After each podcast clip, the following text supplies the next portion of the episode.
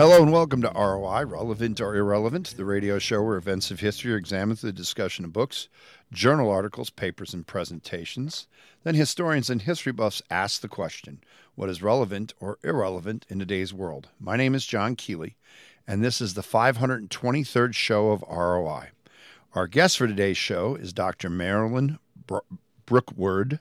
Wood, excuse me, Brookwood, author and psychologist, who is going to talk to us about her book, The Orphans of Davenport Eugenics, the Great Depression, and the War over Children's Intelligence. Joining us in the second segment of our show will be the history buffs Brett Monnard and Jay Swords. So to begin with, we'd like to welcome you to our show, Marilyn. Hello, Marilyn. How are you doing? I'm doing okay, except I have a cold. But how are you doing? We're doing great. We're looking very forward to interviewing you. Uh, the first, well, good. great. Uh, the first segment of our show is referred to as Fadaruk Naran, and our goal is to give our listeners a little background on today's show. Can you start us off with some of the basic information on who the Davenport orphans were? Yeah, sure. The Davenport orphans were often the children of prostitutes, um, and they or they were children who were abandoned by their families during the Great Depression because the families couldn't afford to take care of them, and um, they lived at the Davenport home, um, and which had been um, a training institute for World War uh, II, and they um, had a very, very hard time in that institute because it was a depression and there wasn't a lot of money. So there wasn't a lot of food and there wasn't good care and medical care or educational care. And these children were extremely neglected. Um, and uh, so that's where the story kind of, this, this aspect of the story kind of begins. Um, they were, some of these children were studied by the people who were psychologists at the Iowa Child Welfare Research Station. And they were uh, of several different types. Uh, one class of children uh, were middle class adoptees. So they were adopted from the Davenport home when they were usually about six months old. Then there were orphanage residents who were never adopted, who lived at the home um, for about 20 years. Um, the third group were adopted um, before they were six months, which is very early in America to be adopted. And the fourth group were placed um, at the Davenport home, but they were placed um, in an unusual setting. They lived with women who were assigned to live in these homes and who were themselves um, called moron women. So that's the those are the four groups um, that we're discussing today. Okay, so um, the question would be: Is who are the who is the um, institution that decided to create these four categories? Was it because of the study that they were carrying it out, or was it that these were the people that were coming to the orphanage? These were the people who were coming to the orphanage. In a general and sense. In a general sense, right. And um, they, uh, you know, nobody was really paying attention to this very much. So they were um, in the four groups I just mentioned, but um, they didn't, there weren't a lot of qualifications to be in any one of those groups. Wow. Well, um, okay, so when you're talking about the Depression, of course, mm-hmm. we tend to think of it with 29 till the start of World War II. Uh, right. Was that the exact same years, or was this happening? Well, was this precise? it started a little earlier in the Midwest. Okay. Um, because you know the Midwest had um, put a lot of effort into producing uh, food and other objects and, and other um, things that were needed for World War II, but they were doing that earlier than Amer- the rest of America. So they spent a lot of their hard earned effort and money um, doing that. And then the war was over. And when the war was over, they uh, were left sort of high and dry. Okay. So, how did the uh, community react to this orphanage? I mean, again, um, Yeah. through ter- terribly brutal times. I mean, with the Great Depression, Uh-huh. and then you have a generation that's definitely scarred from the, the aftermath of World War One. Right. Um, were there any articles or papers, or were there uh, community help, like with churches or other institutions? You know, um, when the, when these kids first arrived at Davenport, they came. They had been picked up by a, a boat that came around and and picked them up from their uh, families where their moms couldn't take care of them anymore for various reasons, and they were um, scarred, yes, but they were also um, treated beautifully and wonderfully by the folks at Davenport who lived there. So, for example, the day the children um, arrived at Davenport um, on this ship that had been picking them up all over Iowa, um, they found when they walked into their bedrooms or, or their the dormitory that the the citizens of Iowa had produced um, homemade quilts, hand sewn, and each child had on his or her bed one of those quilts. Um, and so there was a lot of good feeling about those children arriving at Davenport. In fact, they're in the Davenport, the, the quad papers, um, there, there are some articles about how the residents of Davenport appreciated having these children there and thought it was a great place for them to be. Okay. The problem was that was before the Depression hit. And as soon as the Depression hit, um, the state of Iowa couldn't really support those children anymore. And the kids had they had um, a lot of difficulties after that. Okay. We have a lot more to talk about, so please stay tuned for the next segment of our show. This is ROI on KALA, St. Ambrose University, 106.1 FM. In times of joy, in moments of grief, broadcasters come through, even when all else fails. Today, with more ways than ever to experience the moments that transform our lives, Americans still choose broadcast radio and television more than all other media combined. We are the local broadcasters of radio and television, reaching more people, touching more lives. Brought to you by the National Association of Broadcasters and this station. Hello and welcome back to ROI, Relevant or Irrelevant, the radio show where events of history are examined through the discussion of books, journal articles, papers, and presentations.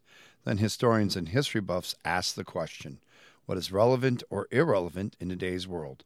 My name is John Kealey, and this is the second segment of the show, referred to as the kitchen table. Our noted guest for today's show is Dr. Marilyn Brookwood, author and psychologist, and we're talking about her book, The Orphans of Davenport Eugenics, the Great Depression, and the War over Children's Intelligence.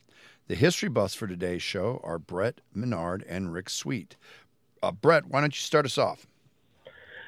Gladly. Can you talk to us a little bit about how this study came to be? We talked about the kids, and now I'd like to kind of shift gears and talk about Yeah. uh, the IQ study. Sure. So, um, entirely by accident, um, the uh, a couple of psychologists who worked at the Iowa Child Welfare Research Station um, were assigned by the state to go into uh, the Davenport home and take intelligence readings, IQ readings on these children. And they were doing that uh, because not because they were so interested in the IQ, but they were more interested in how are they going to train these kids um, to be to have some kinds of careers or some kinds of interests.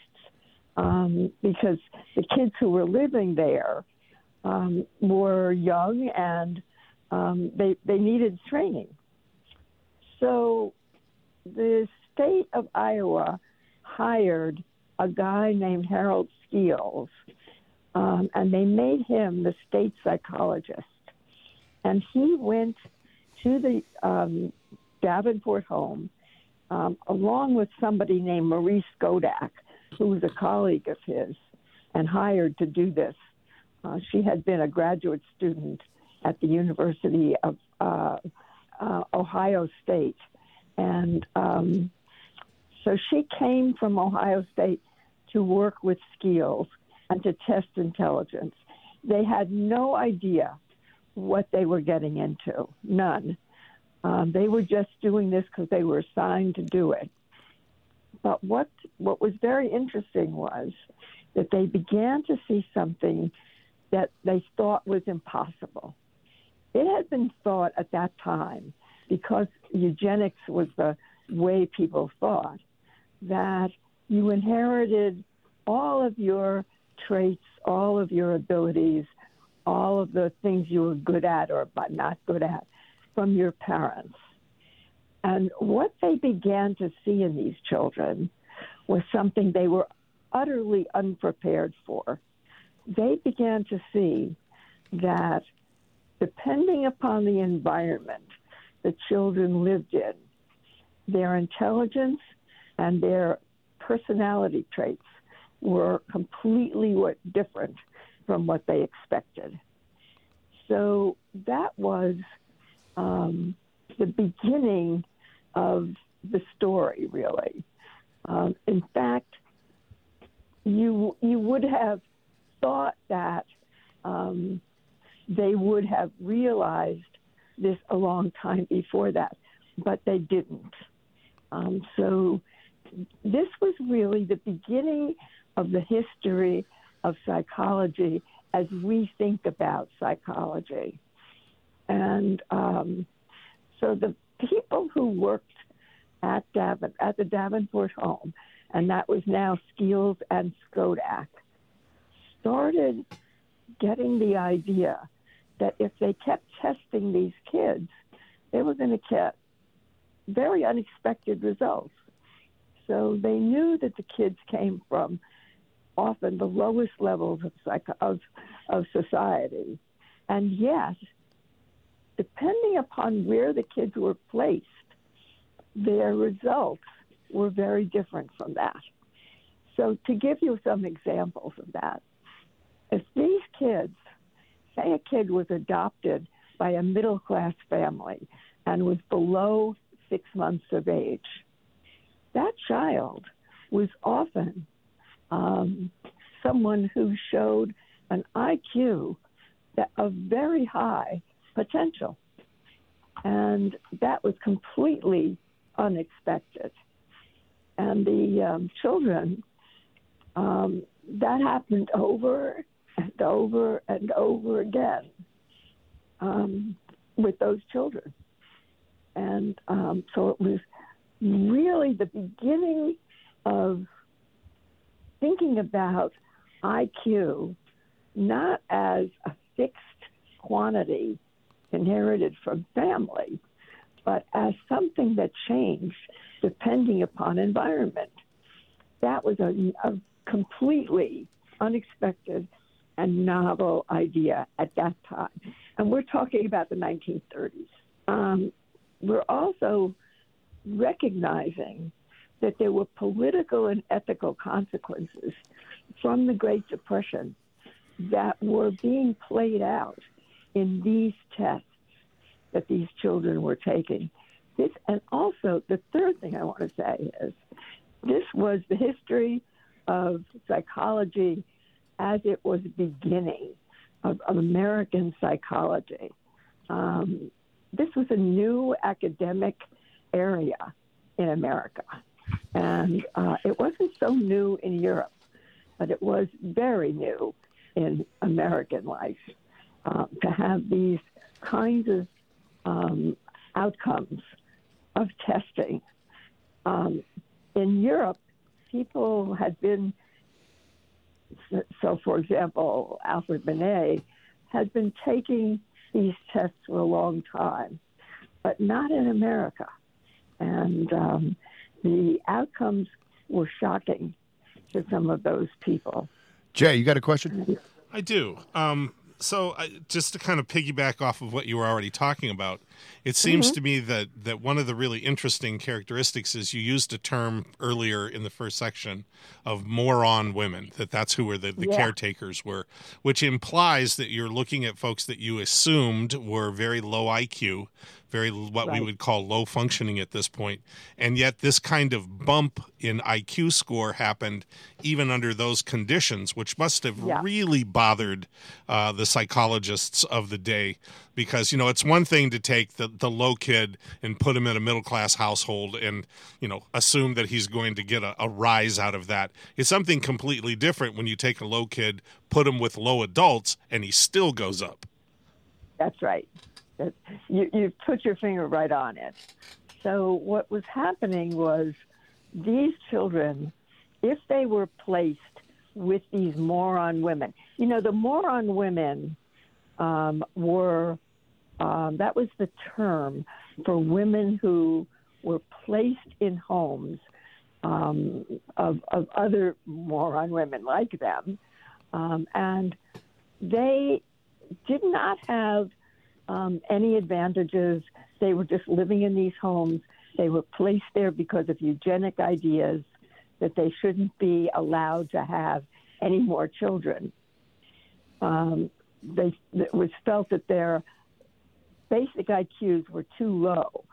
However, when these women were given the children from the Davenport home to take care of, they loved them so much and they gave them so much of their um, abilities and self confidence that the children thrived. No one expected that. It was completely um, unanticipated. So the children who were cared for by those women did really, really well. First, it was accidental the Davenport home itself was very overcrowded. And so they placed two children, their names for short were BD and CD. Um, and they were placed in that home um, because there wasn't any room for them anywhere else. It was completely um, unanticipated, and there was nothing like it in the, in the entire history of psychology. But those children did amazingly well, and their IQs rose and rose and rose until they became normal. They had been very low IQ children.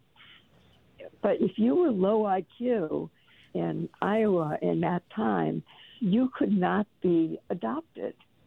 And these children who went into this home or into the various homes, um, their IQs went up to the point where they were normal and they were adopted. Um, and that changed the picture considerably because as soon as they could be adopted, then they were being raised in pretty normal homes.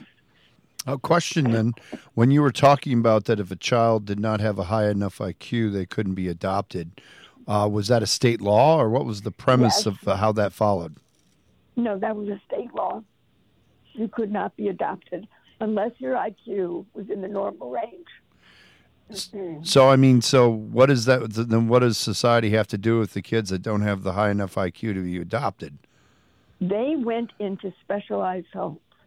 So, for example, they went into the Glenwood home. What the people from the Iowa Child Welfare Research Station did was once they began to see these changes, they then designed um, some ways of testing what was going to happen.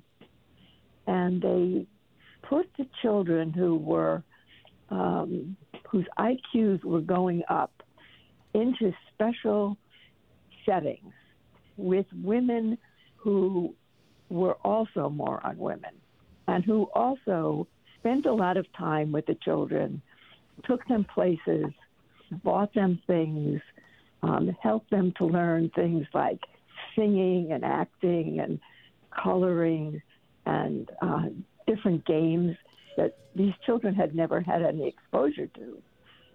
So uh, they changed the children's lives.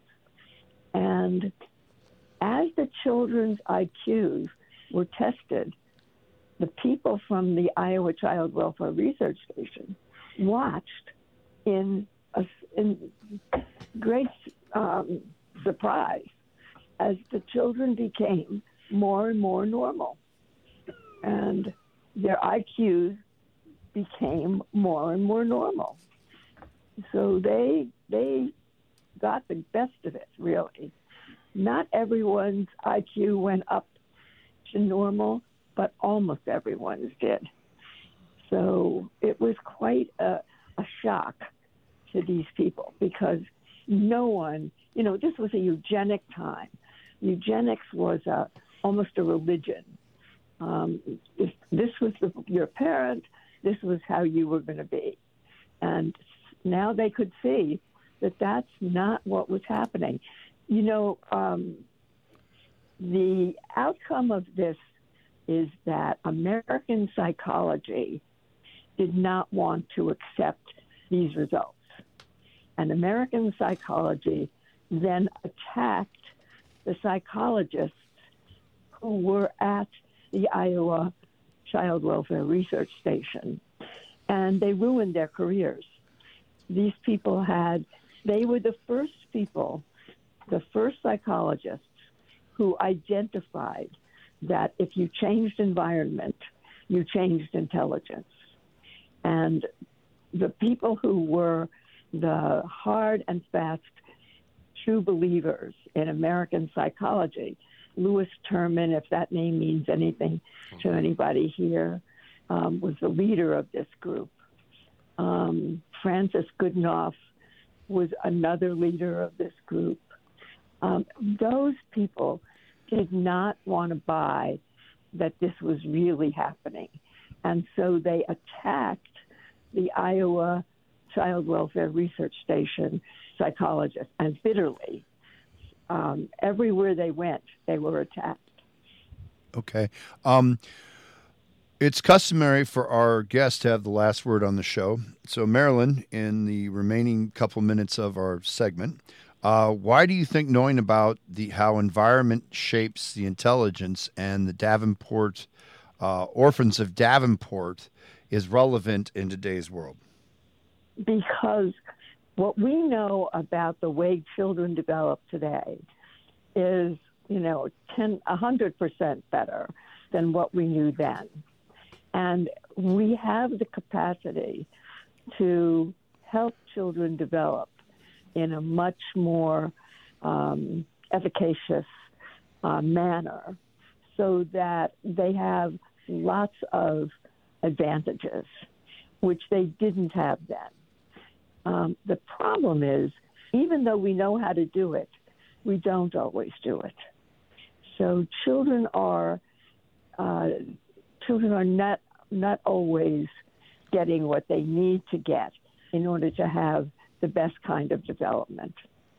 Okay, Brett, why do you think it's relevant in today's world?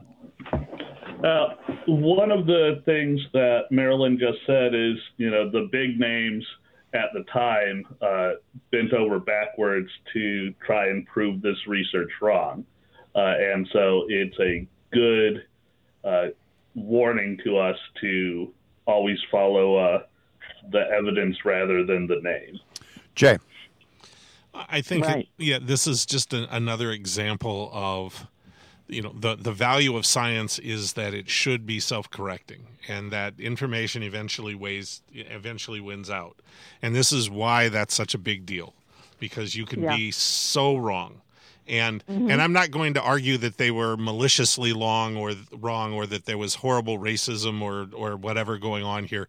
You can just not interpret the information correctly or lack critical pieces of information, and when that happens, you get a wrong result. And if you don't have some mechanism to correct that, and luckily science does, if you don't have some way of correcting that, then that just gets perpetuated and perpetuated. So Yeah, you know, that's I the difference between science and non-science. Yes, and, and so I, I actually see this. It is a cautionary tale, but it's also a tale of hope. Right. Because in the Mm-hmm. at the end, they did get it right. It took however long, you know, a couple of decades or whatever, but they did finally Mm-hmm. right, it get took there. about 30 years. yeah. When we come back, we'll wrap things up, so please stay tuned. This is ROI on KALA, St. Ambrose University, 106.1 FM. You're listening to Relevant or Irrelevant. This series is produced at St. Ambrose University's KALA Radio and has been honored by the Midwest Broadcast Journalists Association and the Iowa Broadcast News Association for excellence in public affairs journalism. You can hear this edition of ROI and many previous programs in this series by visiting Spotify, Google Podcasts, SoundCloud, plus Apple Podcasts. ROI airs Friday nights at 9:30 p.m. on KALA HD2 and can also be heard at 106.1 FM in the metropolitan Quad City area. You can stream this show every Friday night at tunein.com. Search for KALA HD2. This concludes our 523rd show of ROI Relevant or Irrelevant. Our producer and engineer is Dave Baker. Our program manager is Rick Sweet, and the theme song for our show, titled Kayla's Theme, was written and performed by Mark Zap Zaptel. My name is John Kealey. We would like to thank our noted guest, Dr. Marilyn Brookwood, author and psychologist, who talked with us about her book, The Orphans of Davenport Eugenics, the Great Depression, and the War Over Children's Intelligence. The history buffs for today's show are Brett Monnard and Jay Swords.